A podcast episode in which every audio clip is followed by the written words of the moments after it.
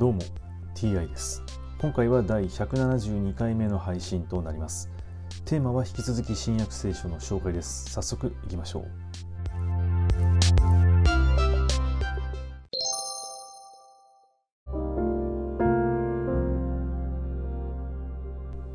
新約聖書第171回。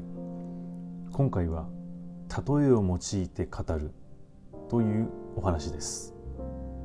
イエスは人々の聞く力に応じてこのように多くの例えで御言葉を語られた。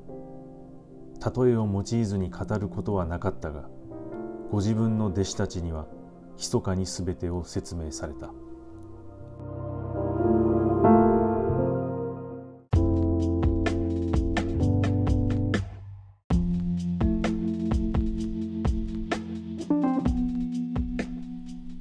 イエスは自分の弟子たちには密かに全てを説明していたんですね。